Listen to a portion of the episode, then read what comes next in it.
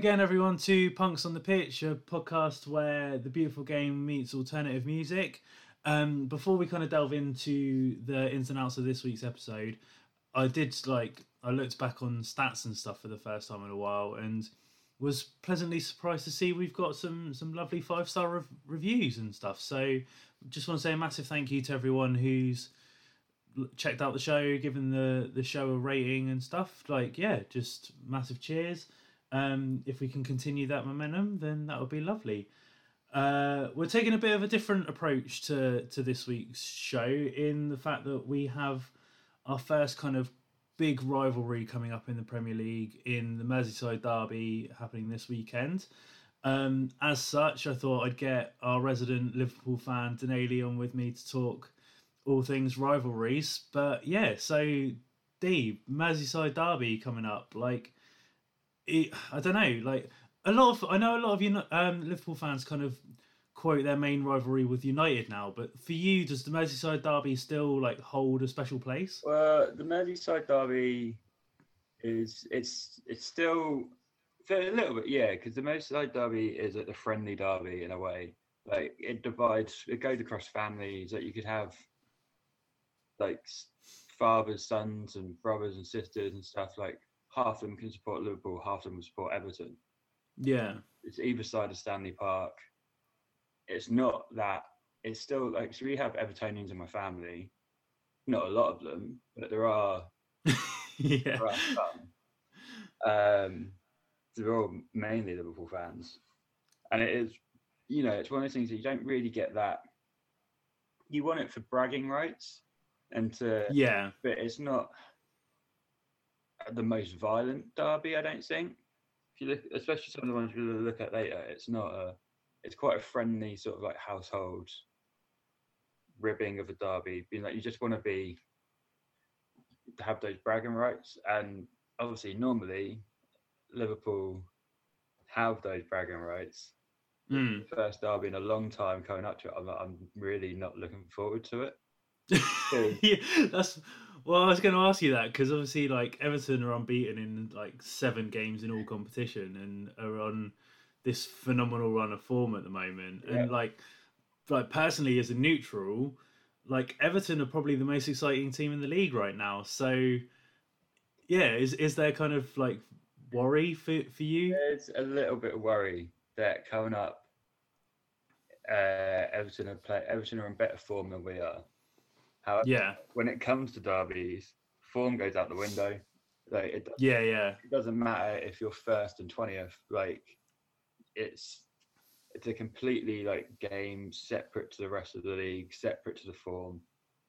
Doesn't matter where you are, you you want to win that game no matter what.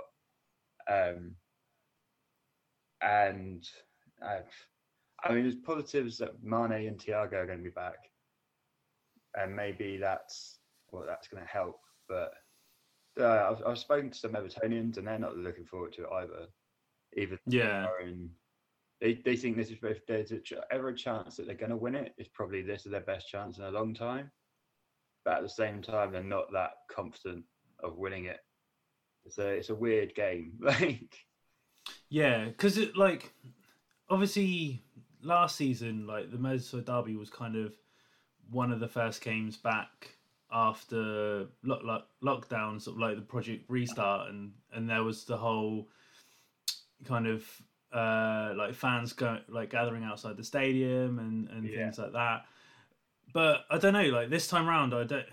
You kind of hope that fans have kind of taken note of everything that's going on in the world right Yeah. now and won't kind of have that approach. But I don't know, like, and because it's obviously still early in the season, do you feel that there's not as much pressure on this derby, or is it, or is there still that want for bragging rights for from I from a think fan it's still perspective? going to have that wants and bragging rights kind of thing. Um, it's, it's always pressure. Like, and it, it doesn't matter if it was a friendly, if it was League Cup, FA Cup, League. It's always pressure to win these games. Mm. Um, I don't think people are going to go outside the stadium, especially well. Liverpool's the only city where you can't do anything right now in the UK. Yeah, Uh, yeah, So, yeah, I think on that point of view, we're not going to have too much to worry around there. Um, I think people will be a bit more like smarter this time around. Uh, but yeah, it's, it's a game you always want to win this game. I'd there's games that like I very rarely bet on football. I'll bet on the derby. So yeah. like I'll have time. Like I have to have a, make a deal with uh, one of my co-workers that they take they have the derby off, so I can then. But that means I got first pick of the next game that I want off because we're both Liverpool. Right. Okay. Um, and it's just something that you. It's all everything's about this game. Mm. like the other rivals, United and City and stuff, have been like, eh. But Liverpool, Everton, even though like it doesn't really, very rarely defines your season, the Liverpool Everton game, but it's almost bigger than the rest of it. Do you know what I mean? Yeah, yeah, yeah. I think like we'll obviously get on to like Portsmouth Southampton in a moment, but I think it's kind of a similar thing. Like when we were both in the Premier League, apart from the season where obviously Redknapp was in charge of Southampton and they were kind of facing relegation, it wasn't so much like these games will massively impact how we do for the rest of the season. But obviously, at the time, it was the first time in years that either side had played each other in in the league, so it was like this momentous occasion kind of thing, and it kind of it yeah it kind of focuses what you want that sort of game to be and like it takes i don't know you almost kind of like hold it in a bubble in some Yeah. aspects like yeah it's kind of it doesn't matter where you are in the league or whatever like that it's almost kind of like has a kind of cup final sort of vibe Yeah. to it It's a, it's a game in isolation of everything else. Um, mm. bit of two when the fixtures come out the you, you go through and you're like right when are we playing them at anfield? When are we playing them at goodison? Those are the first two ones you look for. And then you know united city the sort of ones where like that might affect that like derbies that will affect your league position or if you're going to win a title. But the first two games you look at is the merseyside derbies when's anfield when's goodison? Mark yeah yeah. Like so yeah and I think like it's like you said, it's kind of based on like kind of a almost like a friendly sort of atmosphere Mm. compared to as we we're going to obviously touch on some some not so friendly ones in Yeah. a moment, but I think it's quite interesting for like speaking very broadly here. Like I remember growing up, like going to to like football games, and there was the adage and stereotype that like whenever you like faced the team from Merseyside, like the Scousers, like they were going to like nick your car radio and all this kind of thing. yeah But on the surface, like this is the longest running like top flight rivalry in terms of like locality. Yeah, it's probably the most kind of humble and family friendly, which is like quite quite funny if you look at it in comparison to like okay, like Arsenal Tottenham is probably a similar vibe, but like United City, there's going to be trouble. Like Pompey and Southampton when they were together, there was always trouble. yeah Like so, yeah, I don't know. Like, is that just like Merseyside in a nutshell that you have this vibe? i think quite a little bit yeah i mean liverpool's a really friendly city it's a very small city um everyone knows everyone. It's a strange like it's more like i remember um my dad going up for the liverpool Havant game because he was like oh you know bring his mates up from Havant could go to and just couldn't could not buy a drink the whole time they were up there 'cause every time they went to put their hands in the pocket they'd be like no no we'll get this.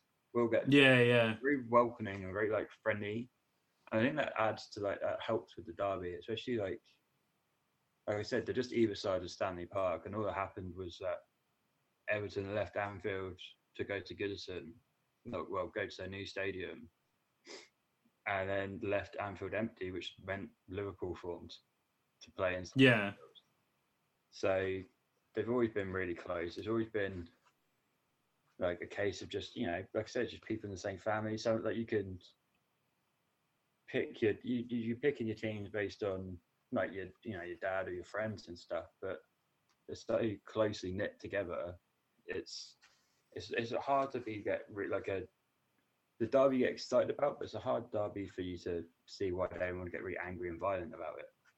Yeah, and I think like even from a player perspective, we've seen over the years, like uh, specifically like scousers who have come through like academies at either club. Like you get like obviously your short like little documentary tidbits on like Football Focus or Soccer AM where ex players come up through the ranks at Everton, but he was a Liverpool supporter when he was younger, and and vice versa. So I don't. Yeah, it doesn't.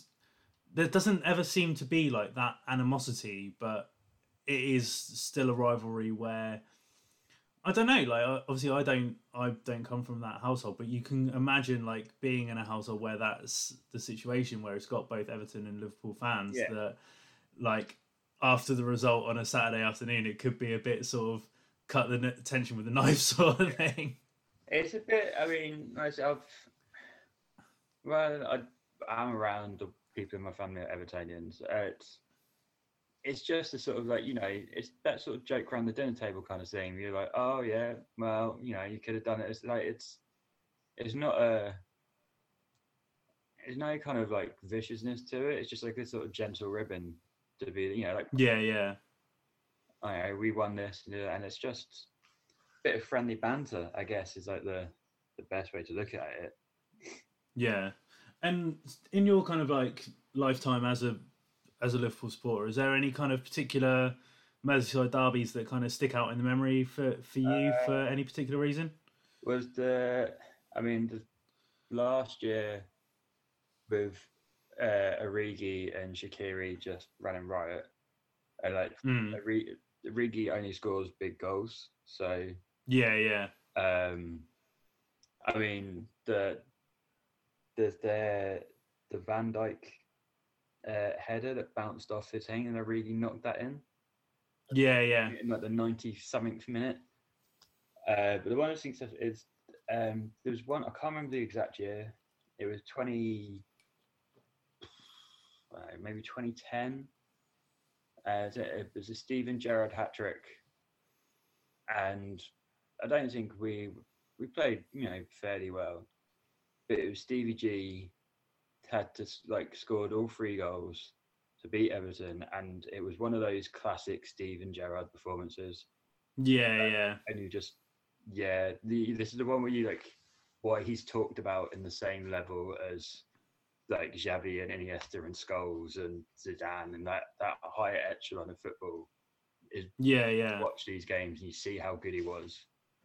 And he like you know there was a large portions of 2010 like the 2010s and stuff where he did carry that Liverpool team Oh yeah, a long massively. way It's quite funny, like looking back on comparison to where Liverpool are now.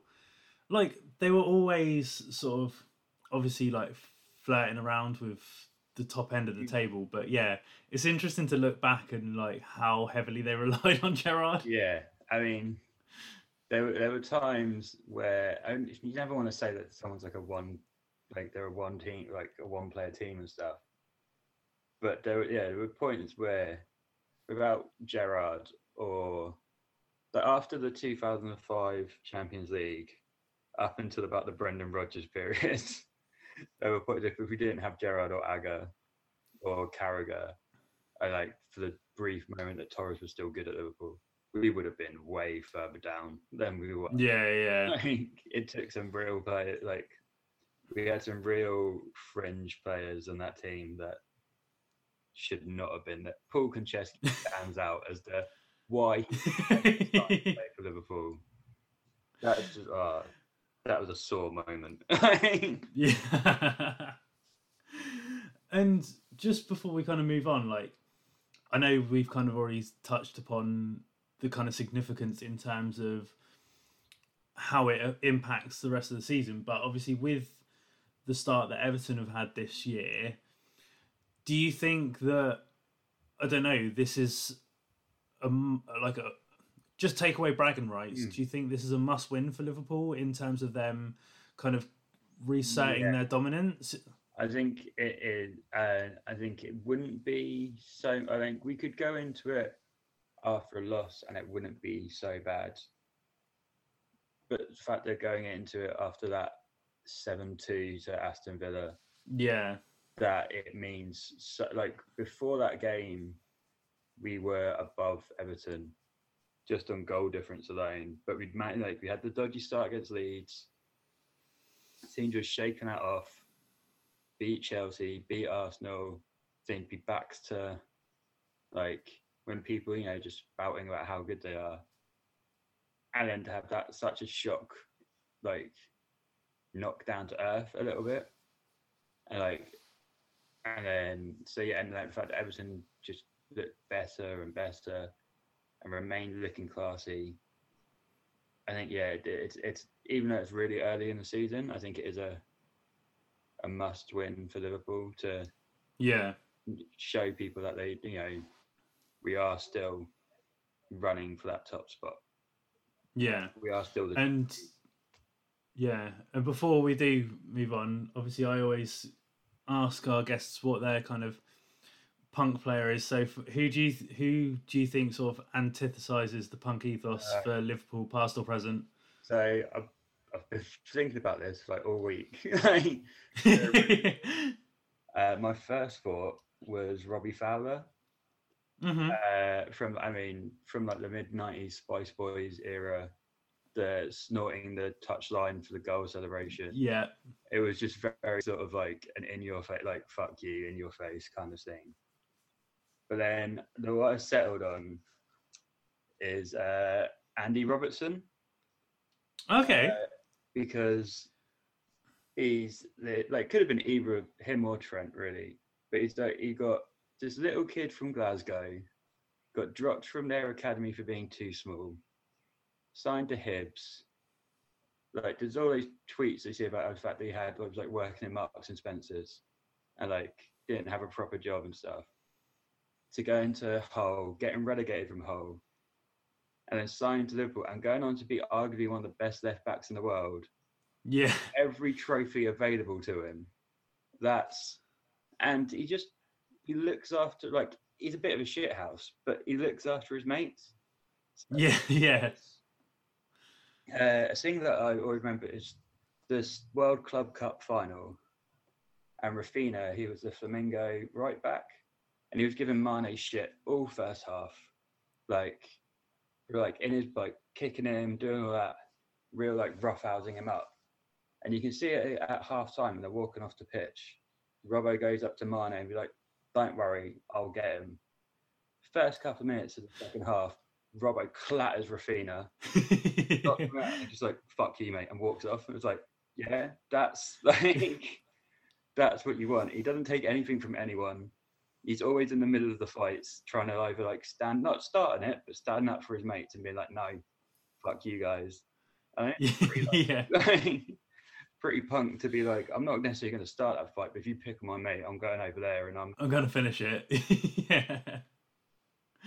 Fair.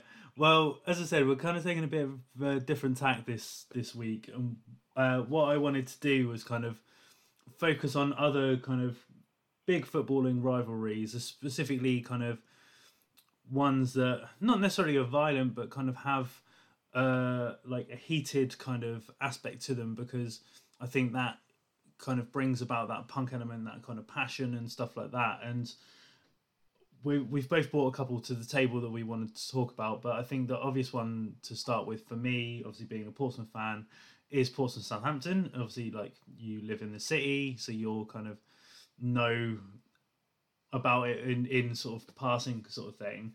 But yeah, it's one of those rivalries that complete opposite to the Merseyside one is very heated. Like, take away it being on the football pitch, like you will always hear old man at the pub. Like, if they even hear that someone's from Southampton, they'll be like, "Oh, scummer," Oh yeah. sort of thing, and and vice versa. Like you get in Southampton, you've got skate butt, skate cunt, and all that sort of thing. But it's one of those rivalries that unfortunately does have that bad side of it because, like back in the sort of seventies and eighties, Pompey was one of the biggest hooligan firms in the UK, and obviously those people still exist. Um, I remember specifically. I can't remember. I think it was in the was in the League Cup. It was one of the first times we played Southampton in in years, and it was at St Mary's. I didn't go, thankfully, but like my dad and like a group of his friends. Oh, did my dad go? I know his friends went anyway, but they were in a Southampton pub before the game.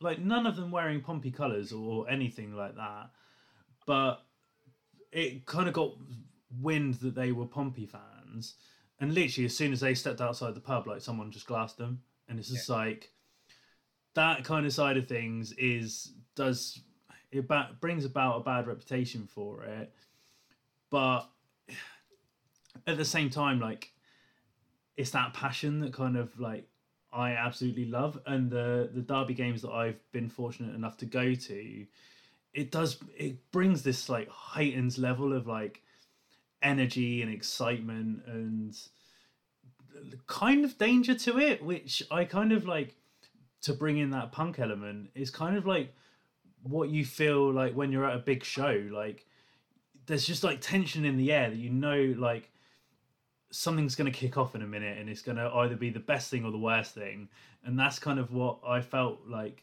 walking to fratton park like in those games Yeah. so yeah i don't know like what what's your kind of relationship with with the pompey southampton Yeah. derby So obviously, live in Southsea in Portsmouth. Like Fratton Park is a stone's throw from my house, yeah and I and yeah, I've adopted the city quite well. Like, I am one of those people who's like, "Oh, from Southampton." It's like, "Well, fuck off!" Like, yeah gun. Um, but as like a sporting rivalry, it's it's an odd because the two teams have never been in the same league for that long. no no Develop a proper footballing rivalry. It's pure like it is an overthrow like a city rivalry. Uh, Hmm. staying you know, from like the dockyards and all that kind of stuff. And it's it's really a, a, a footballing rivalry that's developed out of the city's rivalry rather than any kind of like sporting base. If you know what I mean, like yeah yeah it's always it's always interesting. It's always what I say. It's always the one that everyone gets really excited about. Everyone's the passion's still there.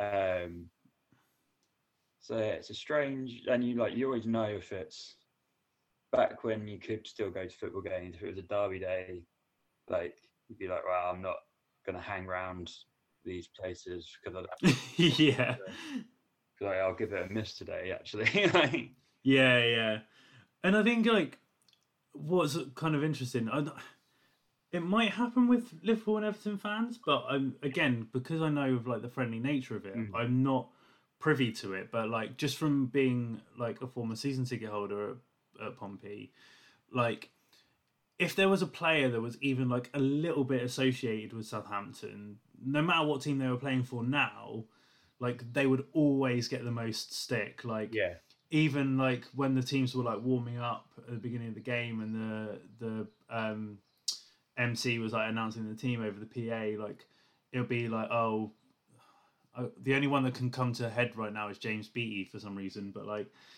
you say like James Beattie and there'd be like a roar of boos and like every time they get a touch of the ball, it would be like that. But the reason I kind of bring that up is because there have been some players that have played for both teams and sort of I don't know broken the mold a little bit, yeah, but obviously the biggest sort of switch of, of Judasness, quote unquote, was obviously Harry Redknapp going from Portsmouth to Southampton and then flipping back. And I just think, like, I don't know, I just think that was a really kind of interesting time, not just for the rivalry, but in football in general. So I don't know, like, what did you kind of think of of that? Because I know at that time, especially in the city, like Redknapp, if he was anywhere near here, could have been hung, sort of thing. Well, so I, I mean, I know people that still despise Harry Redknapp, um, despite the fact he came back and then because he left again, and it was it was an odd because obviously like Crouch played for both teams under Redknapp, Yeah, but Crouch is just one of those players that Redknapp always signs. Like yeah, yeah, you know, like he's got his bag of players that always like Kranjcar, Crouch, Defoe, players that he always signs wherever he goes. Um, it was strange. It wouldn't you wouldn't see. I felt like an odd move for someone like Redknapp, who's been around football for a long time. You would you would never see anyone switch like management wise, switch between United and City, or yeah. I, I can't. If it had, I couldn't think of anything that happened. I mean, you wouldn't expect like Zidane to just suddenly go and manage Barcelona. Like, Yeah, yeah, it just seems like an odd thing to do that you would just make that. you you're instantly on the back foot, surely going into like with the fans anyway, going in and managing, coming from the rival team. It's going to surely it's going to take a while for them to like like to get on board with what you're trying to do. Yeah. Because that's the thing. Like, I don't think even I know they were in the midst of a relegation fight, but I don't even think Southampton fans were particularly like, pleased to see him in the in the initial instinct. Yeah, and like obviously a little while into his tenure at, at Saints, obviously they came to Fratton Park and probably arguably well it was our biggest victory against them, but mm. arguably the best victory we've ever ever had against Southampton was that four one win. And I I kind of like in preparation of doing this, I kind of looked back on the highlights and I didn't realise it was like two days before my birthday. So I was sort of like, oh, that was a nice little birthday present at the time. but I think what made that even bittersweet, like even sweeter, sorry, was the fact that pretty much 75% of that squad were players that he'd brought in and he'd obviously left to go to Southampton and we just completely decimated them. And I will always remember uh, when the Lua Lua goal went in, the first one, I had literally just come out of the toilet, got to the top of the stairs to go back to my seat, and I just see the ball hit the back of the net, and just like literally the momentum of like everyone cheering just like pushed me forward into where I was sitting, and I was sort of like, oh, just like falling down the terraces, but like just yeah, this massive excitement. But I think like for people our age, obviously like we're in our thirties, but at the time I was probably eighteen, I think. And like to, for people like my dad and like all his friends who were like in their forties and fifties at the time, to experience that like was just such a cool experience. And the fact it was in the Premier League, so Yeah. it was obviously going to be on Match of the Day, and got all this like fanfare and stuff. It was a really really cool thing to to be a part of. So it's kind of like what you were saying with the stereotypical Stevie G performance. Like this was like peak Portsmouth. yeah, We've pro- we've proven like we're the dominant team in the south, and yeah, it was like one of those moments that will always kind of stick in the memory for for me. But um, yeah, so as I said, we're going to kind of talk about other rivalries, and I think we'll, we'll stick with the dockyard theme for now, but we're going to fly all the way to to Argentina.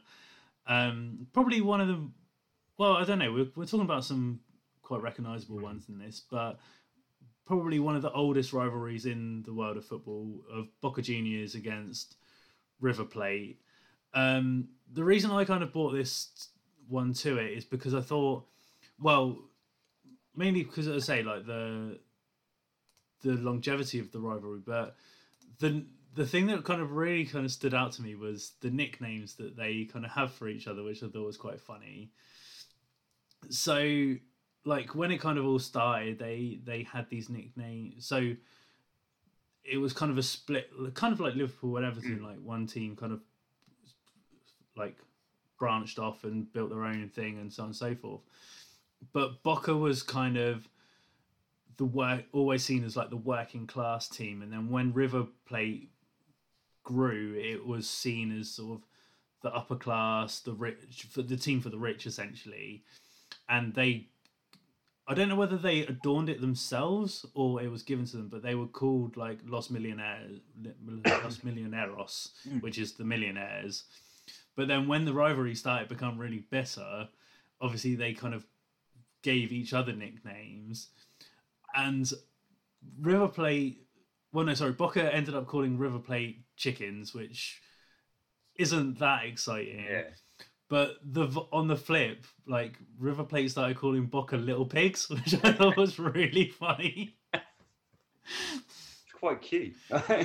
Yeah, it's like oh, little pigs. I'm sure in Argentinian or in Portuguese, it's a much more insulting, or Spanish even. I'm sure in Spanish, much more. Yeah. insulting.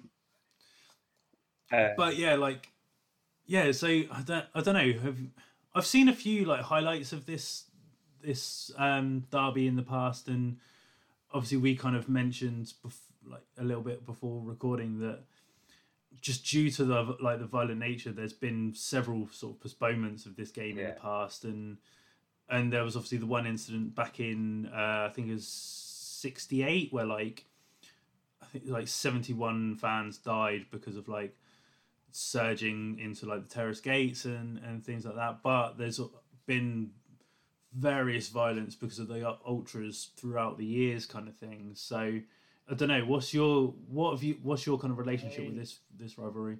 it's funny because isn't this also the derby where the ref got shot? Or, like someone got shot.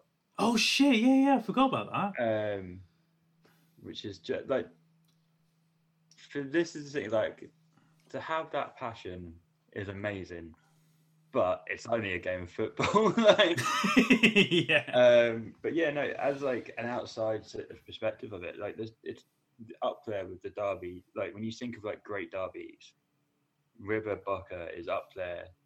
It's one of those ones that I think every f- football fan would want to experience Mm. in some, you know, I mean, I wouldn't want to be too close to any side of the ultras, but it's, I think it's something that's like, it's just a kind of, it's almost sort of like got a mysticism about it. It's just this crazy furore of this, like, because in reality, I think most people can name Boca Juniors and River Plate.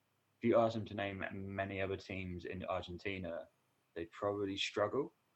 Yeah, yeah. And like, and I'm, you know, sure there's some good. Play- I mean, I, I think I just just started career mode in FIFA 21 and just poached most of Argentina. Uh, I know there's good stuff out there, but um, it's it's the derby that everyone from that side of the world, like everyone knows, everyone looks at it from like the sporting countries in Europe and think like something you you really want to experience Mm. that kind of passion, that kind of um, furore, and like things like the players that have come through those teams and stuff like Tevez and Messi. Um, it's just something you'd really want to like. Yeah, so it's something I'd want to experience. I want to Yeah. be want to see a game. Um, Yeah, and I think like that's what differs from. There's another rivalry that's similar to to that that we'll talk about in a minute, but what differs from like derbies in the UK to derbies elsewhere in the world is it like it's always a sense of occasion, but like just like looking at the like imagery and highlights and stuff of, of not just the games but the fans, like like not so much River Plate, but Boca's colours are so disting- distinguishable, like that blue and yellow. Like just to like to see one side of the stadium, literally like just engulfed in that colour, like because like w- we've been to football games, like obviously a good like 80 90 percent of fans will always wear a football shirt, but like you get the odd person that's just in casuals or whatever but it seems like for for Boca and River Plate fans, like on Derby Day, you wear your team colors. And like it's just a spectacle of everything that's part of that, and like such yeah, just to see that sea of blue and yellow or white and red is just something Mm. like you can imagine being in that stadium getting chills off. Yeah, because there's such big stadiums as well. There's so many people there in the. Um, I think I can't remember which if it's Rivers or Bocas. It's like one of the biggest stadiums in the world. Yeah, yeah, Just to have that filled with color and noise and real like passion for what's going on on the pitch. Like yeah, yeah, it'd be a real almost like almost like like a sort of festival kind of experience, maybe that kind of yeah, yeah. noise and color and yeah, And I think like the reason I kind of lumped it in after the Pompey one is because its kind of origins and background is similar in some aspects. as I say, like, it's kind of built off like this working class Dockland area that is similar to to Portsmouth Southampton because it was around like the whole Dockland workers and navy and all that and everything like that. But and this again is similar, like, but you've got like the working class and the rich, which I think tra- like translates more onto the pitch than Pompey Southampton because you were always uh, like we've spoken about politics and football before, and I think that's very prominent here, and still to this day, like obviously I know there's obviously more money in football, and that's something we've spoken about here a lot, but the working class still very much gravitate to Boca Mm. in in Buenos Aires compared to River Plate, and I think like there was a couple of years where um, River Plate fell out of the the top league, and there wasn't the the rivalry as much. But then it kind of reignited back in, I think it's like the early two thousands. And even though Boca had the bragging rights, like it was kind of like the Liverpool Everton situation. Like that game was the main game of the Yeah. season, despite River Plate having their fall from glory kind of thing. yeah. No, it's definitely. I think you get that with any. Uh, with all the derbies we're going to talk about, that's it's always the biggest thing. I mean, like I say, Pompey and Southampton, you very rarely get to play these derbies anymore. While you, yeah, anytime it comes up, and like every time there's a cup draw, like you're always hoping that you draw Southampton because you want that game again. Like, Mm, yeah. Cool. Well, D, what are the, what's one of the ones that you wanted to bring to the table? Um, so what I've seen is the oh, I need to look up. I think it's the Derby de Maradona. Play that David into AC. it's like it's got its own special name because it's like this. Yeah, yeah. Madonna or, or, or a statue of the Madonna on top of the stadium, um, and it's it's a thing that I think a lot of people when they look at Italian football, Inter AC are two of the biggest teams that people know from Serie A. After that, you know, Juve, Inter, AC, Roma. That's probably like your casuals for Yeah. you know. And the fact Inter and AC, uh, they, they, I mean, they've got a really interesting, like, they, again, they kind of, the AC was there first, um, and they formed through, uh, I think it was an Englishman that was living in Milan. He formed this like football and cricket club, and then it's, I can't remember exactly when the split was, but then there was a split because AC Milan felt you could only have players from Italy playing for you, and then there was a group that wanted international players, which then became International Milan, Mm. uh, which seems crazy seeing that AC was started by an Englishman. Um, yeah. uh, but the fact, like they're so, you know, they, they share a stadium, um, but their ultras hate each other. Like, Mm. they have their own sides of the stadium. If it's like a day when, like you know, say Inter playing Juve or something at the San Siro, the ultras will not sit past a certain line because that means they're in the AC half of the stadium. And the same with AC Milan, if they were doing that, they will not sit past a certain line. And it's that kind of like rivalry to the point of where you won't even like sit in a certain place. Yeah. You you absolutely hate it that much. You're like, no. And they've both kind of fallen from grace recently. Um, they've both become like sleeping giants, I guess. Um, you know, they're building themselves back up now, like Inter and AC always talked about, always have good players. But and it's only it's very rarely that anyone plays for both teams. Yeah. Of Ibra off the top of my head. That's about it. yeah, yeah. And he Ibrahimovic is a completely different rule to himself when it comes to football. yeah.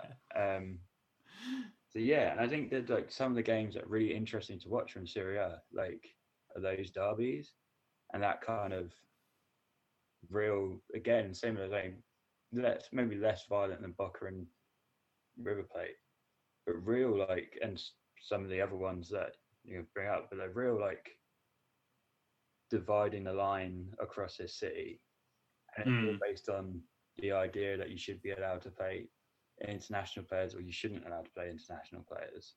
You think of both the teams now, probably none of them are fully Italian. yeah. I mean, the one thing that kind of like always really struck me about this like rivalry and derby was the fact that they share a stadium. Like, it always blew my mind. Was just like, how can these two teams like that hate each other like share a home? And like I remember back in like the late nineties watching Football Italia on on Channel Four. Like as you say, like whenever it was a Milan derby day, that was like the day you wanted to watch because like there was always this just like really hot atmosphere in the stadium. But like even then, like back in the nineties, there was still a very heavy Italian feel to specifically Inter, Mm. but they then they had players like Zanetti and um, oh, fuck, what's the Chile striker? I've forgotten his name now. Shit, I can't. No. But like these like players that were like quite. So you had like your Italian players that were all flair, but then you had these like hard hitting players Yeah. as well. So you knew like with with it maximum 15 minutes there would be like a crunching tackle Oh, and you know something with like of in the yeah derby, like, and part of the reason you want to watch it is for those sort of hard hitting, smacking tackles that you know are gonna like, you know, there's gonna be a bust up. There's gonna be like, someone's gonna get in a fight. There's gonna be an Yeah. argument. You're gonna, you know, it's it's a leave it all out on the pitch passion game where you are gonna I don't think I've ever played a game of football like that. I mean I've yeah like secondary school and you're like, oh I'm gonna play your, your rivalry high school team, but it's never but you're gonna like you're gonna watch it and you're like you you know there's gonna be at least one red card. It's probably gonna be a couple of yellows. Someone's gonna like there's gonna be some absolutely crunching tackles that are gonna make you wince. At Hmm. the same time, it's like that's what you're tuning in for when you get like that's why you watch this derby is for that like experience. And that's the thing i think this is what like out of the derbies that we're going to talk about take away maybe the other one that you're bringing to the table. But this is the only one that i can think of where like that like passion and aggression spills over from the fans to the pitch. Yeah, because like okay like players will get caught up in the moment and the atmosphere. And like even like with Pompey Southampton I think like a prime example was um, when Steve Stone played for us. He kind of embodied what the Pompey fans were on the pitch but he was clever enough to not like go flying in studs up but like with this as you say like you know like at the the longest it will be will be 15 minutes Yeah. like if not the first minute there'll be a statement tackle going in Oh yeah, you got to put your And it- it's- game. yeah and and it's like you want like it's almost like you want to show like your side of the stadium, like I'm doing this for you, kind of thing. Yeah, yeah, But yeah. it's definitely a. You've got to, you've got to show that you mean it, and that you've come you you come to like take blood and yeah, within the first day and like the passion from the fans goes into the players and it's yeah it's a real heated game you know it's going to be like there's no no one's ever come i don't think there's ever anyone going to be a game that's come out of that where they're like oh actually it was it was friendly it was all right it was nice so it's never like it's always going to be like a heated match Mm.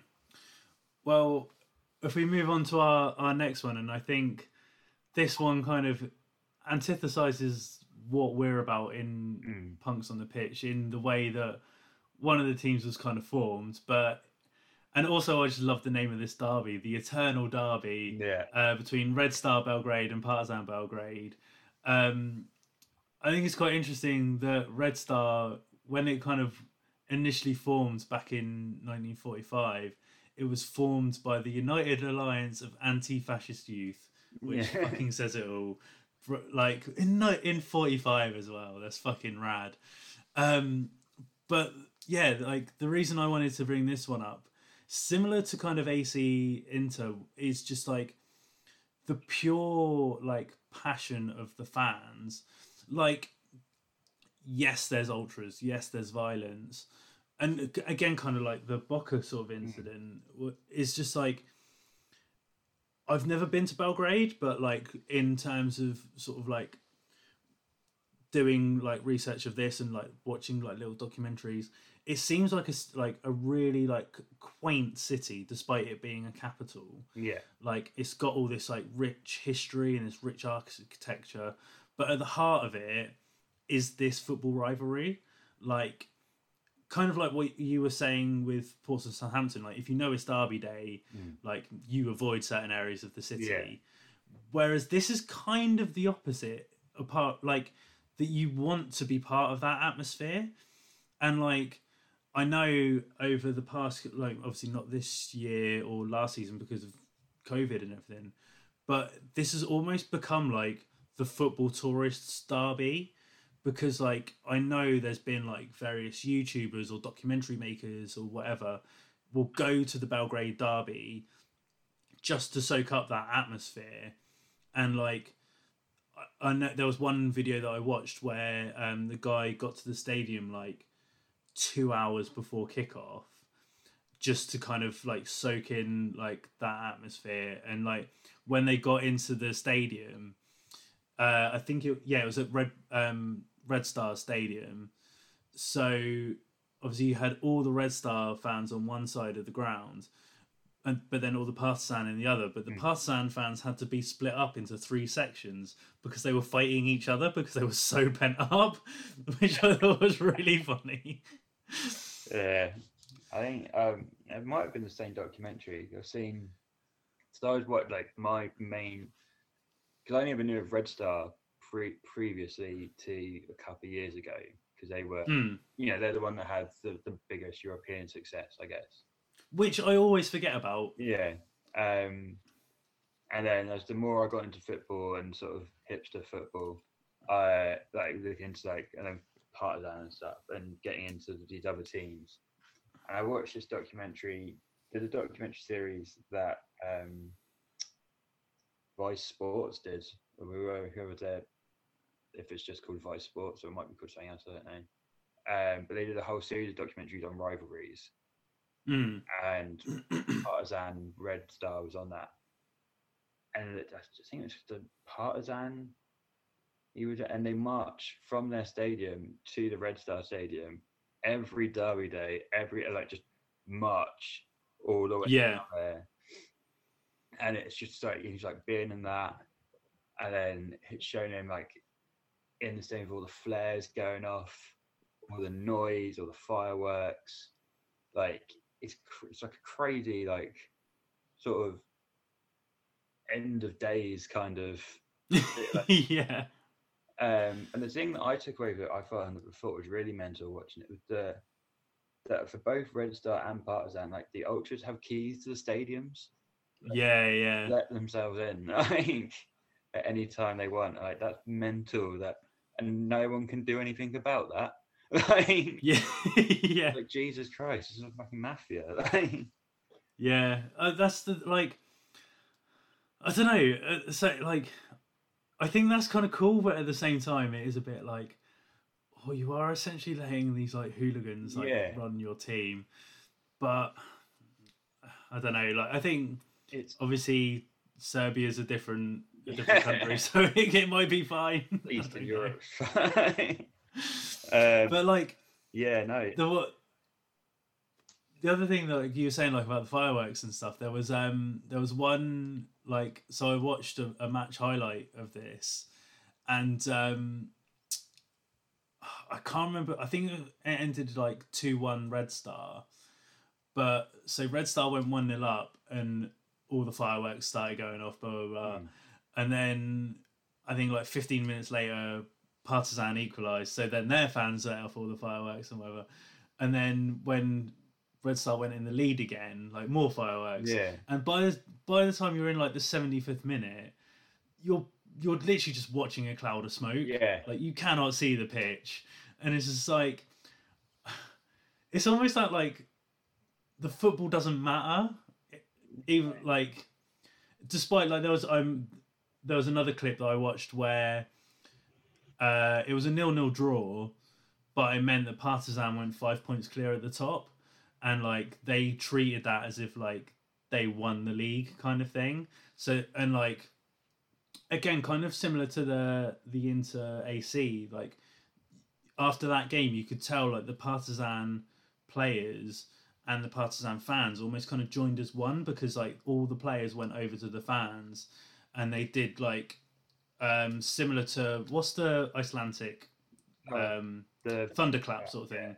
Yeah, they did like a similar thing like that with like it was a back and forth between the players and the and the fans, which I thought was really cool. Um, but yeah, I don't know. I just I just thought this like just take away all the violence and everything that that comes with this. This was just like a really like interesting historical derby that I think like some people may miss and uh, but as I say like it it has almost become like a tourist attraction Yeah. for like die-hard football fans. Yeah, I think definitely it's become one of those. I mean, it's something I want to go and have an experience because I think the documentary I watched, they had to stop it about 17 minutes in because the smoke was so. yeah. couldn't the game and had to wait for it to clear. And it is, Yeah. yeah, I think it's something you just want to. It's like I said, it's like it's, it's just this. I don't know anywhere else you could get that outside of football to get that kind of experience like the Eternal Derby to have the you know all the flares and the noise and the passion and it's just pure like visceral excitement like and it's it's real like something you really just want to be a part of and soak up and enjoy and it Yeah. yeah i think that there's not much outside of football where i think you'd get an experience like that Yeah. And just before we kind of get onto your other rivalry, going back to, to nicknames, I think so. This is kind of like I, I'm not showing any allegiance to either because I don't know enough about it, but I think this is quite funny. So the Red Star fans are kind of like so that I, I'm not even going to try and say what the the Serbian name is, but it translates to heroes yeah But they're kind of like larger group of like ultras are called Belgrade Boys, which sounds very like pop stars. yeah But That's then Partizan, yeah, but then Partizan fans like sound goth as fuck because they're known as grave diggers or undertakers. Yeah. which is fucking rad. Yeah, cool. Right, so uh, we've both got one more each. So D, what's the other one you're going to bring to the table? Uh, so I have one, I think, slightly links to your last one, is uh, the old firm. Um, Mhm. uh, Rangers versus Celtic. I think everyone knows Yeah. how crazy it can be. Um, but it is a derby or a rivalry that's come out. It's basically because of the, the sort of sectarian. It's a Catholic Prost, um, Protestant rivalry, Yeah. essentially, um, and it's you know it, it's you just, you're over one side or the other. There's no Yeah. um and it's just that kind of i don't know there's but like, it's one of those things where people have been sent death threats um i think neil lennon got sent uh, a bullet in the post with his name written on it Yeah. Yeah. um it's one of it still you know it still invokes the kind of the troubles in northern ireland and that kind of um like the the wars over there and it still has that kind of history to it um football wise it's another one of those like like the milan derby you know not even within 15 minutes someone's getting booked in that game yeah. it's a game you watch. 'cause, Like obviously they're far and beyond the two best teams in Scotland. Even when Rangers went into relegation, didn't take them long to get back up, Yeah. Yeah. and I'm sure they were missing every derby, like looking forward to the next one. Um, I remember when I used to work in sports bars and stuff, and if it was like, if you knew the old firm was on, I, there'd be a, at least one TV dedicated to it because I wanted to Yeah. Yeah. round knock someone out. Like it was Yeah. like it's, it's may not be the prettiest football, but it's the passion, and it's another one where the the passion and the, the heat and, and the fans leaks into the team and the players. Mm. Um, you would never see like someone that played for Celtic end up playing for Rangers. I'd imagine. I, I, No, I can't think of I can't think of of anyone going out like switching. um, and you know like those the, the the local lads in these teams really believe like they're like they're going out to it doesn't matter who else is playing it any and it obviously like the old firm derbies do tend to like dictate the league a little bit because they are Yeah. at the top and it's always you know the bragging rights between the two of them who can win the most trophies that year um but it's just a it's what it's just a hard hitting game every game is a Mm. hard hitting game it's i remember there was one game i was watching when kris commons scored the winner for celtic and like took it and got booked for inciting the crowd because he took his shirt off and just walked into the crowd arms open like was yeah. just like people go absolutely mental watching these things like Yeah. Yeah. it's crazy It's like I can't remember how long ago it was. Like this is quite a few years now, but like for some reason, like there was one year that BBC played like showed one of the old firm derbies. Like I, I don't know. It might have been a time when like football rights was like a bit freer. before like Sky and all that kind of dominated it, and like I hadn't. Re- I was quite young, so I wasn't like that into watching like other football apart from like as I say, football Italia and the Premier League. That was kind of like it. But I remember watching this on like a Saturday, like Sunday morning, I think it was. And as you say, like this was when Neil Lennon was still a player, yeah and obviously we know what kind of player Neil Lennon was absolutely. and I think it. I think like he ended up getting sent off. I think Rangers ended up having a player sent off, and like that was all within like the first half. yeah And it's like that kind of sums up. Like I think it ended up being like one all or something. So it wasn't the prettiest game, but yeah, it's kind of like that thing with the Milan derby. Is like you know there's going to be some like big hits in there, especially back in the nineties when they had like they had the likes of like like Lennon and Hartson and stuff like that Right. playing in in those games. yeah you always knew i mean celtic i know slightly better than rangers um, because of obviously the Liverpool's got quite with like Dalglish and stuff. Yeah. There was you always the Celtic team was always kind of made up of like some guys in the middle and in defence that you didn't want to like meet in a dark alley or get yeah. like you know Scotty Brown, Lennon, and then but you'd always be like someone up front like Lundberg or something. They were just gonna like Yeah.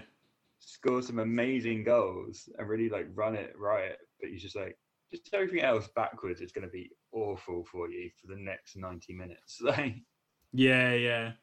And I remember like when I was younger again, like I had some like weird affinity well not weird because he was an absolutely same player, but like Henrik Larsson. yeah, And like I remember just seeing him like one year just absolutely like just dominate the Rangers defense, like despite them like kicking lumps out of him. And it was just like, yeah, it was you could tell like the Celtic fans after that game were like really smug because they were just sort of like we've got this qu- top quality Yeah. striker and no matter what you do to him he's gonna bang a hat trick against you I mean the fact that Henrik Larsson never played for mm. Celtic was crazy. But yeah But yeah, no, that's why just him up front would just be, and he wasn't like a weak player either. Like it didn't, like you said, you could kick lumps out of him and he'd still go in and score a hat trick. Like it's just a great, great game to watch. Yeah, but it's like as you say, it's kind of got that dark side. Like even yeah. today, like obviously with Lennon, like have it with his affinity with the club from player to manager now, like that. Kind it's weird because it's the religious connotations to it that like it might be like just the like the sort of punk in me that's like fuck religion kind of Yeah. thing, but it's just like for me, religion and football should not cross. No, And it's like, it's mental that that's kind of, as you say, like the season can be going along absolutely fine, whatever. But as soon as that day hits, it's like, oh no, like we're we're back to fucking bloody Sunday and all this. Like it's just like, yeah, it's one of those things of where get that divide suddenly hits of being like if you're a Protestant or a Catholic, and you just cut and be like, no, you could. You, like, I'm sure there's still people in that, in you know, in those supporter groups that will not speak to you if you if you're like if you're a Catholic or if you're a Protestant or if like you absolutely cannot be involved in them whatsoever just because of your one brand of Christianity. Like yeah, yeah, yeah, um, and it's crazy that, that obviously it still exists, but it, yeah, like I say, it's mental that it. Like, I mean, sport and because Glasgow is like a working class city. yeah, Um, religion and sport are so interwoven into that kind of into their history, I guess that it's always bound to cross over in that respect to the derby. yeah. And the last one that we're going to kind of touch upon has sort of similar conversations in terms of like invoking thoughts of like past conflict and whatever. I'm not even going to try and attempt to pronounce the team's name, but it's Oh, I uh, it's Looking at it, trying to work out how you're meant to say those. but it's known as the Mostar uh, Derby, so it's in the Bosnian city of Mostar. Um, yeah, this is like, please, people, if you don't know this one, go Google it and and look it up because it's fucking mental. Mm. Like, it kind of base as I say, kind of like based around like what like world wars, civil wars, like wars within like their own country, like Bosnia, like Croats, Serbs, and it's something that's just all melded into this fucking intense rivalry between these two teams. Um, again, like bragging rights is a big part of it, but like weirdly, like something back in the early days was like ethnical groups were like part of it. Like they took like I don't know like the I couldn't find the specifics, but I think like one of the two teams was like mainly built up of like Croats and like the others were mainly like Yugoslavs and Serbs and, and things like that. And like no matter if, if you were a football fan or whatever, whatever team won, like it was huge bragging rights if you were a Croat and things like that. It's just, or if you were identified as a Croat Yeah. back back then, and yeah, I just thought this was a really interesting one in terms of like historical terms, to the point like when now obviously like the former Yugoslavia is like divided into all these countries, but this tiny little bit of footballing history still clings on to that that conflict and brings it about in these two clubs. Yeah, I I, so I, I hadn't didn't know anything really about this derby until you sent it over. So I was looking it up, and the first thing that I got was like saw some things, and I was like, oh, okay.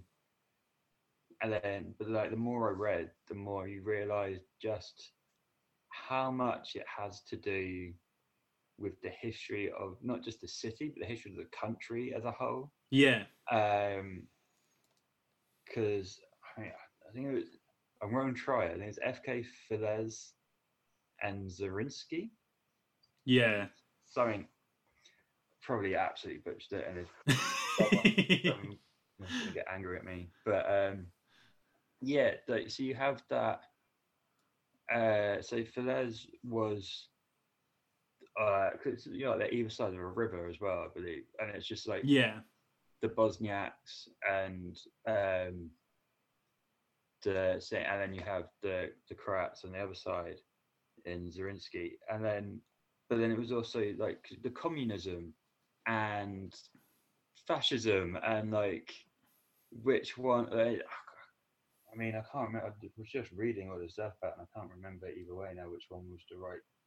So I won't. I don't want to insult anyone by saying like one team was the one thing and one team was the other yeah, but um yeah you know and like during the second world war there'd be t- like one of them got dissolved for like majority of the like from pretty much most of the war uh, yeah, then you had to like, be forced to play in different leagues because the Croats had one league and the Bosniaks had another league, and it's just this they they've sort of just always been reading back through their history that they've always been like there, like opposing on the either side of the things that oppose each other. And then it wasn't until like fairly recently that they started playing games against each other again. When the league yeah, yeah. I think like I think it kind of like restarted in like '92, Mm. but then as you say, like there were more tensions and like leagues split up and Yeah. and things like that, and Because I think before Yeah, that, it was like 1938 was the last time they played against each other, and then but they still continued the rivalry Yeah. like fan wise. Which yeah, like and it, fucking- it's just always been.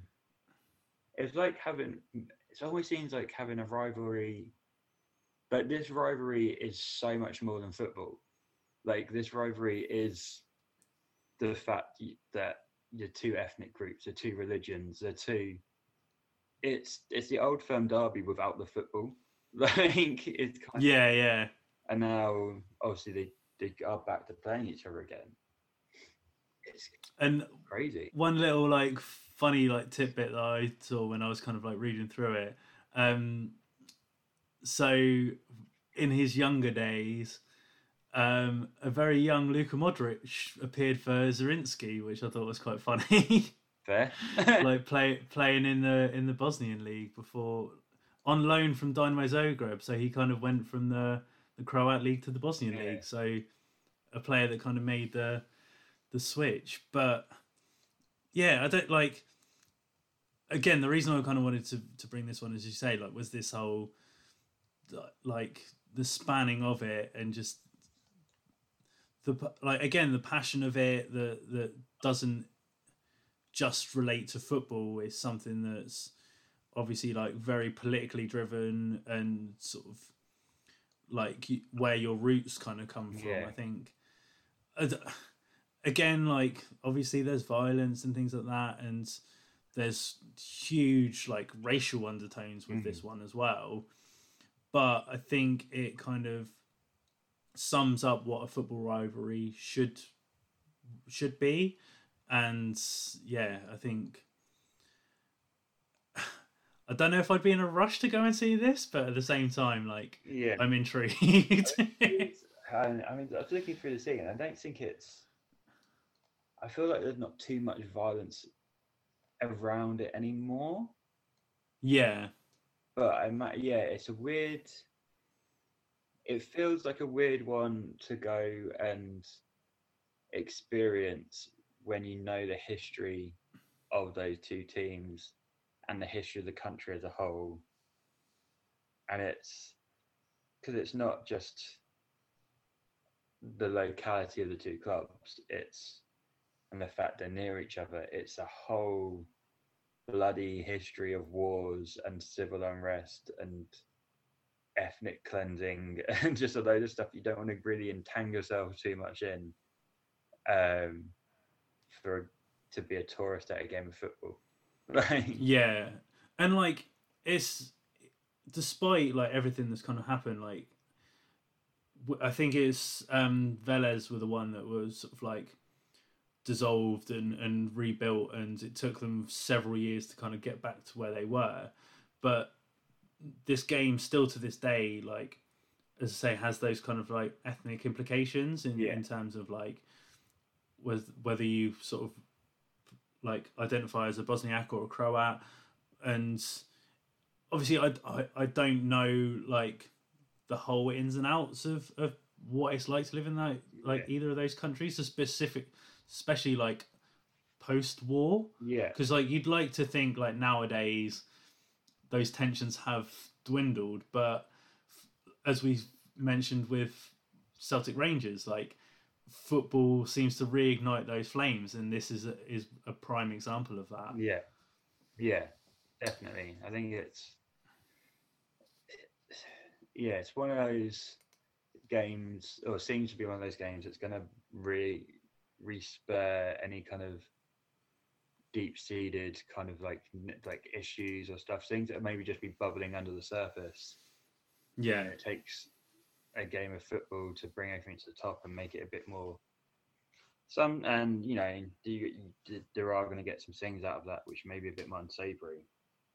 But it's uh it's an interesting it's an interesting thing to look at and like read about. I definitely think that if you don't know about it go and go and google it and have a read about it Yeah. with these two clubs is very interesting yeah, definitely.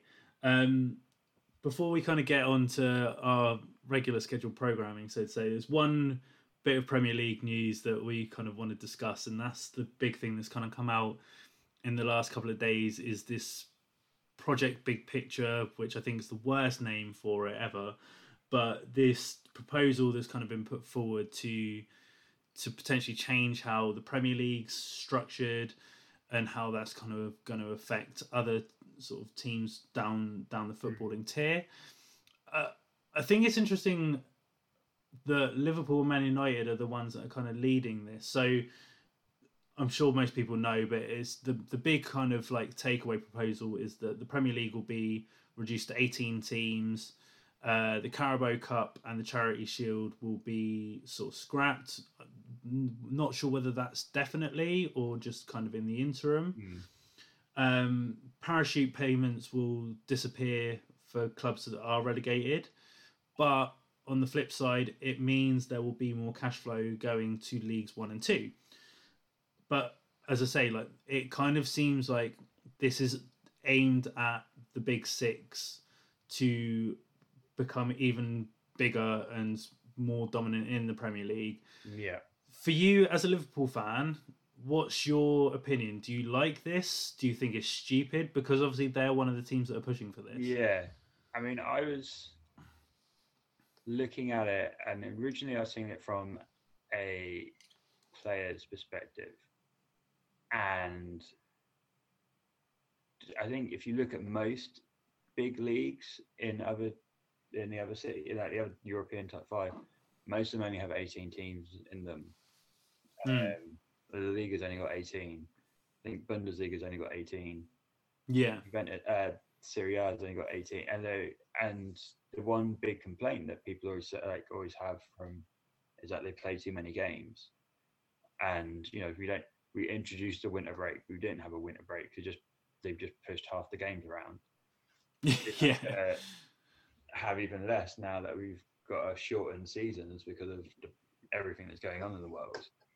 Um, and maybe if if part of your argument is that they're playing too many games, scrap all this international bullshit. Like Yeah. right yeah. now, why are we playing international games? Like Yeah. worried about the spread of a disease across a global situation. Stop sending people players. Like Yeah, let's get on a plane to Iceland. yeah. yeah. Um, but for and then, but I also think like so if you go to eighteen, uh, the two team you got two extra teams that are going to have to get relegated, or do they only relegate two teams that season?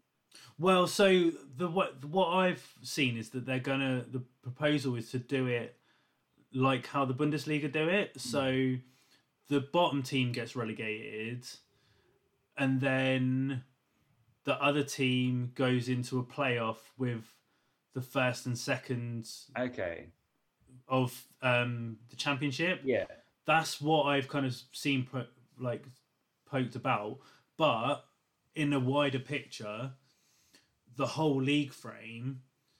So two teams will essentially drop out from Yeah.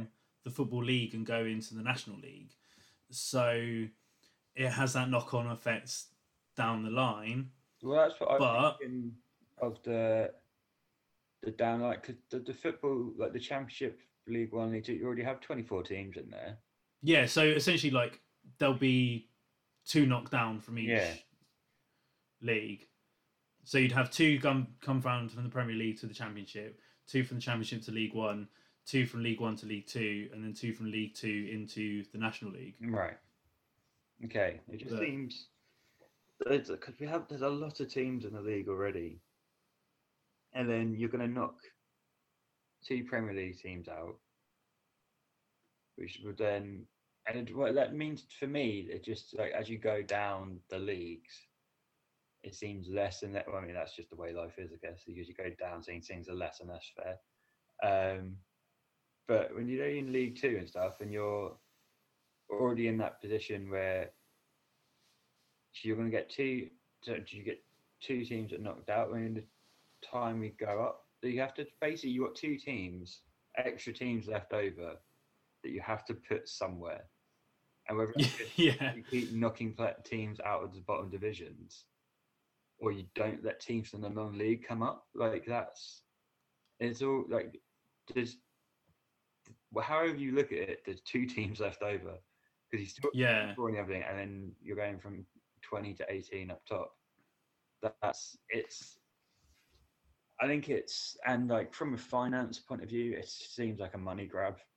Like oh yeah, like oh you want more money like, fine like boo hoo like you like you're owned by billionaires i mean in the news recently about the fact that liverpool's uh, fsg is about to become part of a six billion dollar company yeah. do you need more money like Well, because so this is the thing, like, because loads of people have been saying because of like, as I mentioned, one of the things will be the parachute payments will be Mhm. scrapped, but there will be like this. I can't remember what they're calling it, but like it's a rescue fund essentially, which will be sent to League Ones and League Two. Which for a team like Pompey, great. Yeah. Even though we've we're now weirdly quite financially stable after everything that we've been through. But like I, I saw this interesting tweet was like some fans of like championship teams were like, oh well, this is unfair on us, blah blah blah blah blah.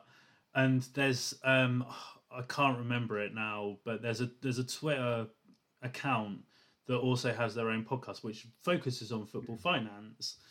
And they somehow got this document that was like um basically Stoke City's finances. And it was like their turnover for the last year, despite the pandemic, was like 200 million. Yeah. It's like, I, I think you're going to be all right, mate, yeah. to be honest. it's yeah, it's one of these. When it comes to money and sport, it's always it's always going to leave a bad taste in your mouth, and it's yeah. um, yeah, it's very it's where the sort of bad side of it, like the more Tory side of sport comes, is when like these owners and finances are always just like, but what about where where's that like could we have some more money? Like mm, Yeah. My bank's not full. My pocket I, I think I've got some space in this pocket. I can fit a bit a few more dollars in. Like yeah, it's I'm not I don't overall I don't think it's a good idea anyway. If you wanna if you wanna really be like we're looking out for because I mean, as a fan, you're already paying. Say you got Sky Sports and BT, that's forty quid. Yeah. Then they want to do these pay per view games, which are going to say are going to be like fifteen quid a game. Which like, Yeah. Yeah. and maybe in this time where you can't go to things, maybe that works out. But you're already taking forty quid off them a month. And then season tickets are always going up.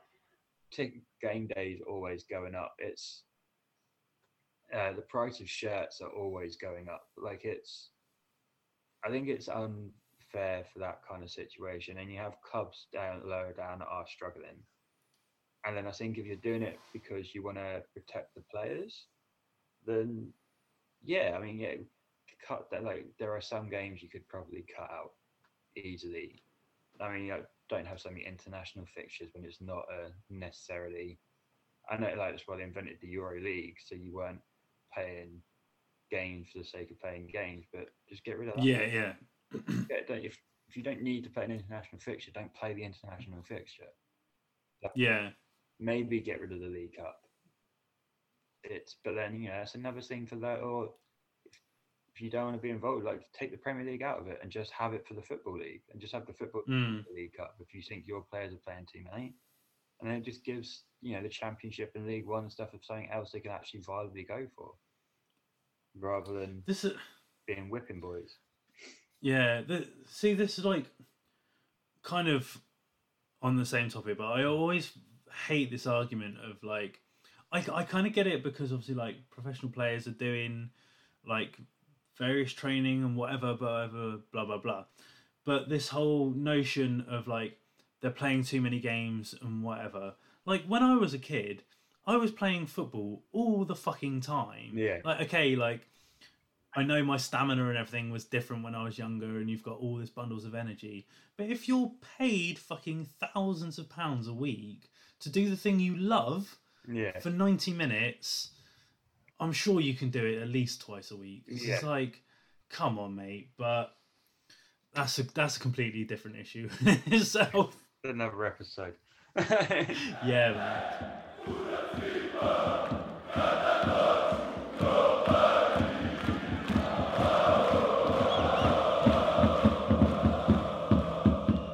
Cool. Right. So, as always, we love to champion uh, non-league, unknown, or just obscure teams here on Punks on the Pitch. Um, so, as always, on this Friday episode, I ask our guests to bring a team to the table. So, D, who's your team? Uh, so this was a struggle for me because first episode you did Havant and Waterlooville, who were my Yeah. non-league team. but I was thinking about it, and I've gone for uh, Chichester City. Yeah. Um, so I went to school in Chichester, and so yeah, it goes local enough for me. Um, I think I went to the clubhouse once for a party. uh, someone I went to school with used to play for them, might still play for them. I have no idea. However, last season they became they got media headlines um, by becoming the lowest. I think so. Basically, because of the unfortunate happens with Bury, and they're going into dissolvement and no longer being a club, it meant that in the FA Cup there was one team that were going to get a bye to the second round. And as you're drawing these things out, and the last ball in there was Chichester City, Yeah. were the lowest ranked team still in the cup, and they got through to the second round, which is the furthest that anyone was like. And it was just like it was almost like a dream story because they started in the preliminary rounds Yeah. and they play in the Isthmian's Southern or the Isthmian's Wessex or something. It's you got non it's about three divisions below for the football league, if not more. Yeah, so it's so I think it's like you've got the National League, then National North and South. Yeah, And then I think it's the one Premier, below the that. one they play in. Yeah. like four, but like, um, and you know they started they started in the extra preliminary round. They went through all of the qualifying round, beating teams in leagues above them then, like non-league teams above them then, to get to. And I imagine for them, just getting to the FA Cup draw was a big thing Mm. to that and to sit there watching it being like, oh, are you gonna like where are we gonna go? Any anything would have been big. Anything would have been a big day out. Would have been interesting, would have got but to be and I think as people were watching the draw go and knowing that there was gonna be this one team that had a bye, that I think everyone deep down a little bit wanted it to be Chichester City. yeah. Wanted it to be this little non-league team that nowhere close to playing the football, nowhere close to the levels that. I didn't end up playing Luton in the second round, and it was I, th- I think it's Tranmere. Tranmere. Yeah, Tranmere. Yeah, no, I've got it on. I don't know where I've. Yeah, just Tranmere in the second round. But just to, you know, I was reading the thing about it. Like they basically treated that as treated the fact they got to that as a major like celebration to Yeah, yeah, yeah. get to that result. It's just a, I think it's just a good, almost heartwarming story that the the smallest club in the draw, the like lowest ranked thing, that they were the ones that would get to take that opportunity to get the extra step up. Yeah, and I think like you say about, about them kind of celebrating it because you always have like on like it's usually either like the first round or the third round of the FA Cup. You always have like the BBC or the Sky cameras at like the small minnow clubs, yeah. hoping they're going to get like one of the giants. And like if they draw Man United, there's always like this massive celebration because they know one is going to be a big day out, and two is going to be this like financial yeah, big like help for the club. But with Chichester, they treated the fact that they got the buy like this big celebration, which I thought was really kind of Yeah. sweet. It was like, woo, we've done nothing, but we're into the next round. Well, that's it. I mean, they've got because of that they got television coverage, which meant they got seventy-five thousand pounds for the broadcast fee. Mm. Um, they took their earnings to just over one hundred fifty-seven thousand. yeah, They'd say at the uh, the season is going to cost them thirty thousand. The beginning of the season, we had twenty thousand, and now we've got one hundred and fifty-seven thousand pounds. Like that's like that whole thing just completely sorted them out. Like that's yeah, yeah. I don't know what they did with the money afterwards. Just could have spent it on horses for all I know. But um, yeah, it was, it's it's a nice story to see. Like you always like the little clubs in the cups, and like when like Northwich Victoria and stuff like that. But Chichester City being what nine, 10, 15 miles away, like Yeah. And I think a little sort of interesting tidbit that I kind of found just doing some research. So obviously, th- eventually they got knocked out by Tranmere, and it like quite convincingly it was a five-one win for Yeah. Tranmere. But looking back at like the club's history, so they were they were kind of formed from a merger of two other non-league teams like Chichester City and Port Portfield and the first game that they had under like Chichester City Football Club, they lost five one, which I thought was quite funny. Like they've had these two landmark moments, and the results were the same, which I thought was quite funny. yeah, And also, like on a kind of a, a sort of a personal thing, I didn't realize this until just now. Um, but their manager is Miles Rutherford, who, when I was used to work at the news, I'm pretty sure he was Moneyfield's manager. yeah, so he was like one of like the go-to managers that I always used to have to speak to. So it's nice to see that he's still still knocking around and and doing his his bit, which is cool. cool. Um yeah, also before we kind of move on, just because non-league season is starting to ramp up a little bit, Um, they are actually in in cup competition this weekend. They're in the FA Trophy. They're away to Brentwood Town. So yeah, good luck to to just uh, on the road.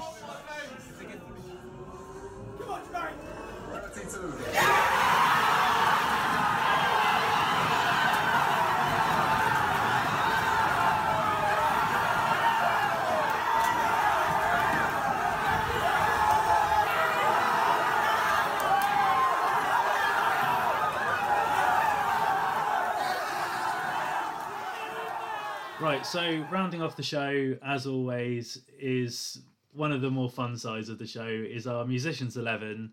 Um, I'm really interested to see what you've brought to the table, D. But how will we obviously always start. Have you got a name for your team? Yeah.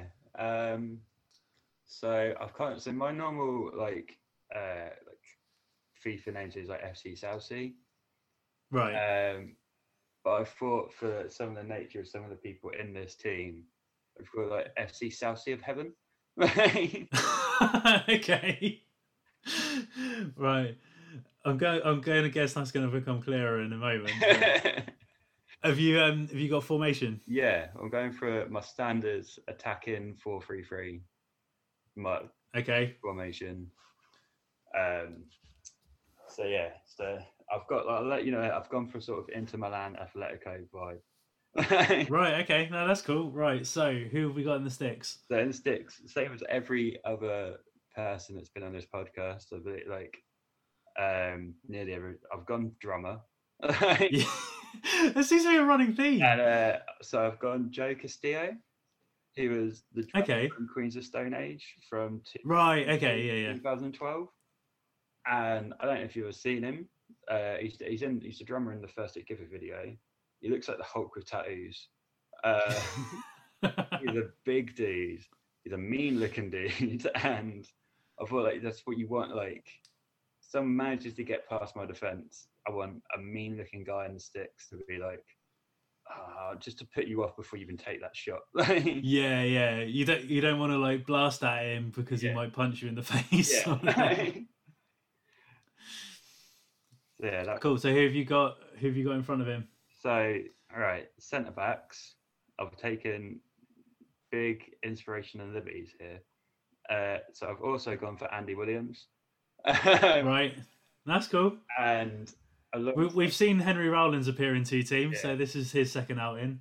and then alongside him, this guy's No, I tried to like. I've read like a real good Google search to see if he'd ever been in a band, and he hasn't, which is really annoying. But I know he likes every time I die. Uh, I've gone for Andy Williams' tag team partner Braxton Sutter. so we've got I mean, we we'll allow we'll allow We've got the butcher and the blade as centre Yeah. backs. Because if you do get through, then you know they're going to do a suplex into a back break. I was just gonna say they're just gonna fucking suplex you in the penalty box, aren't they? They're going to get away with murder, and it's going to be fine. Yeah. um, so that's my like centre. Want like big, tough centre backs.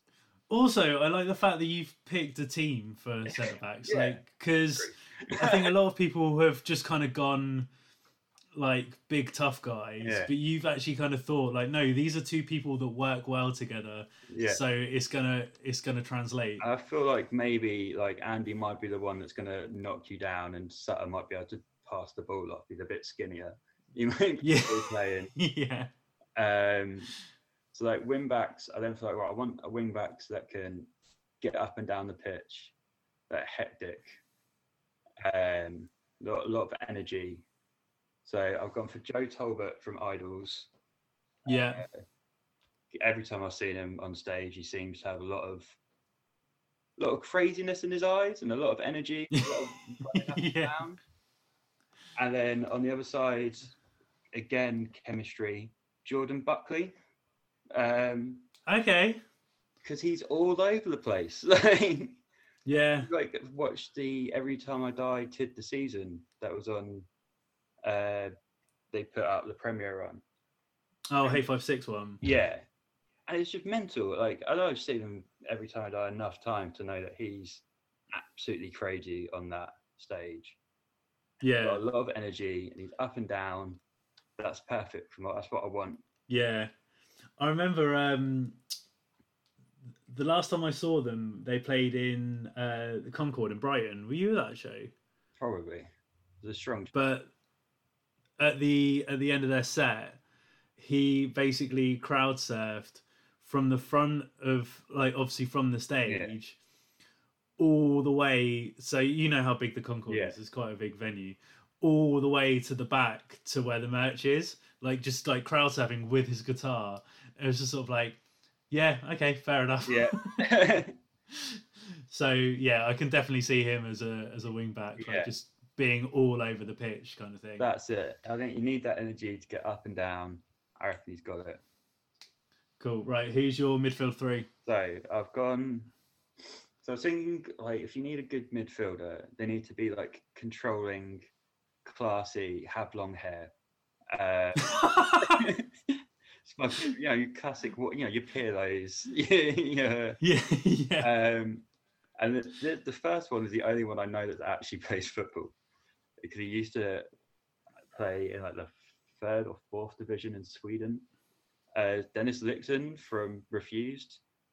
Right, okay. I didn't realise he used to play football. Yeah, and recently, like Weird. post Refused, pre them reforming. Um, and then, yeah, I think lucky enough to see him a few times, like uh, with, with Refused as well.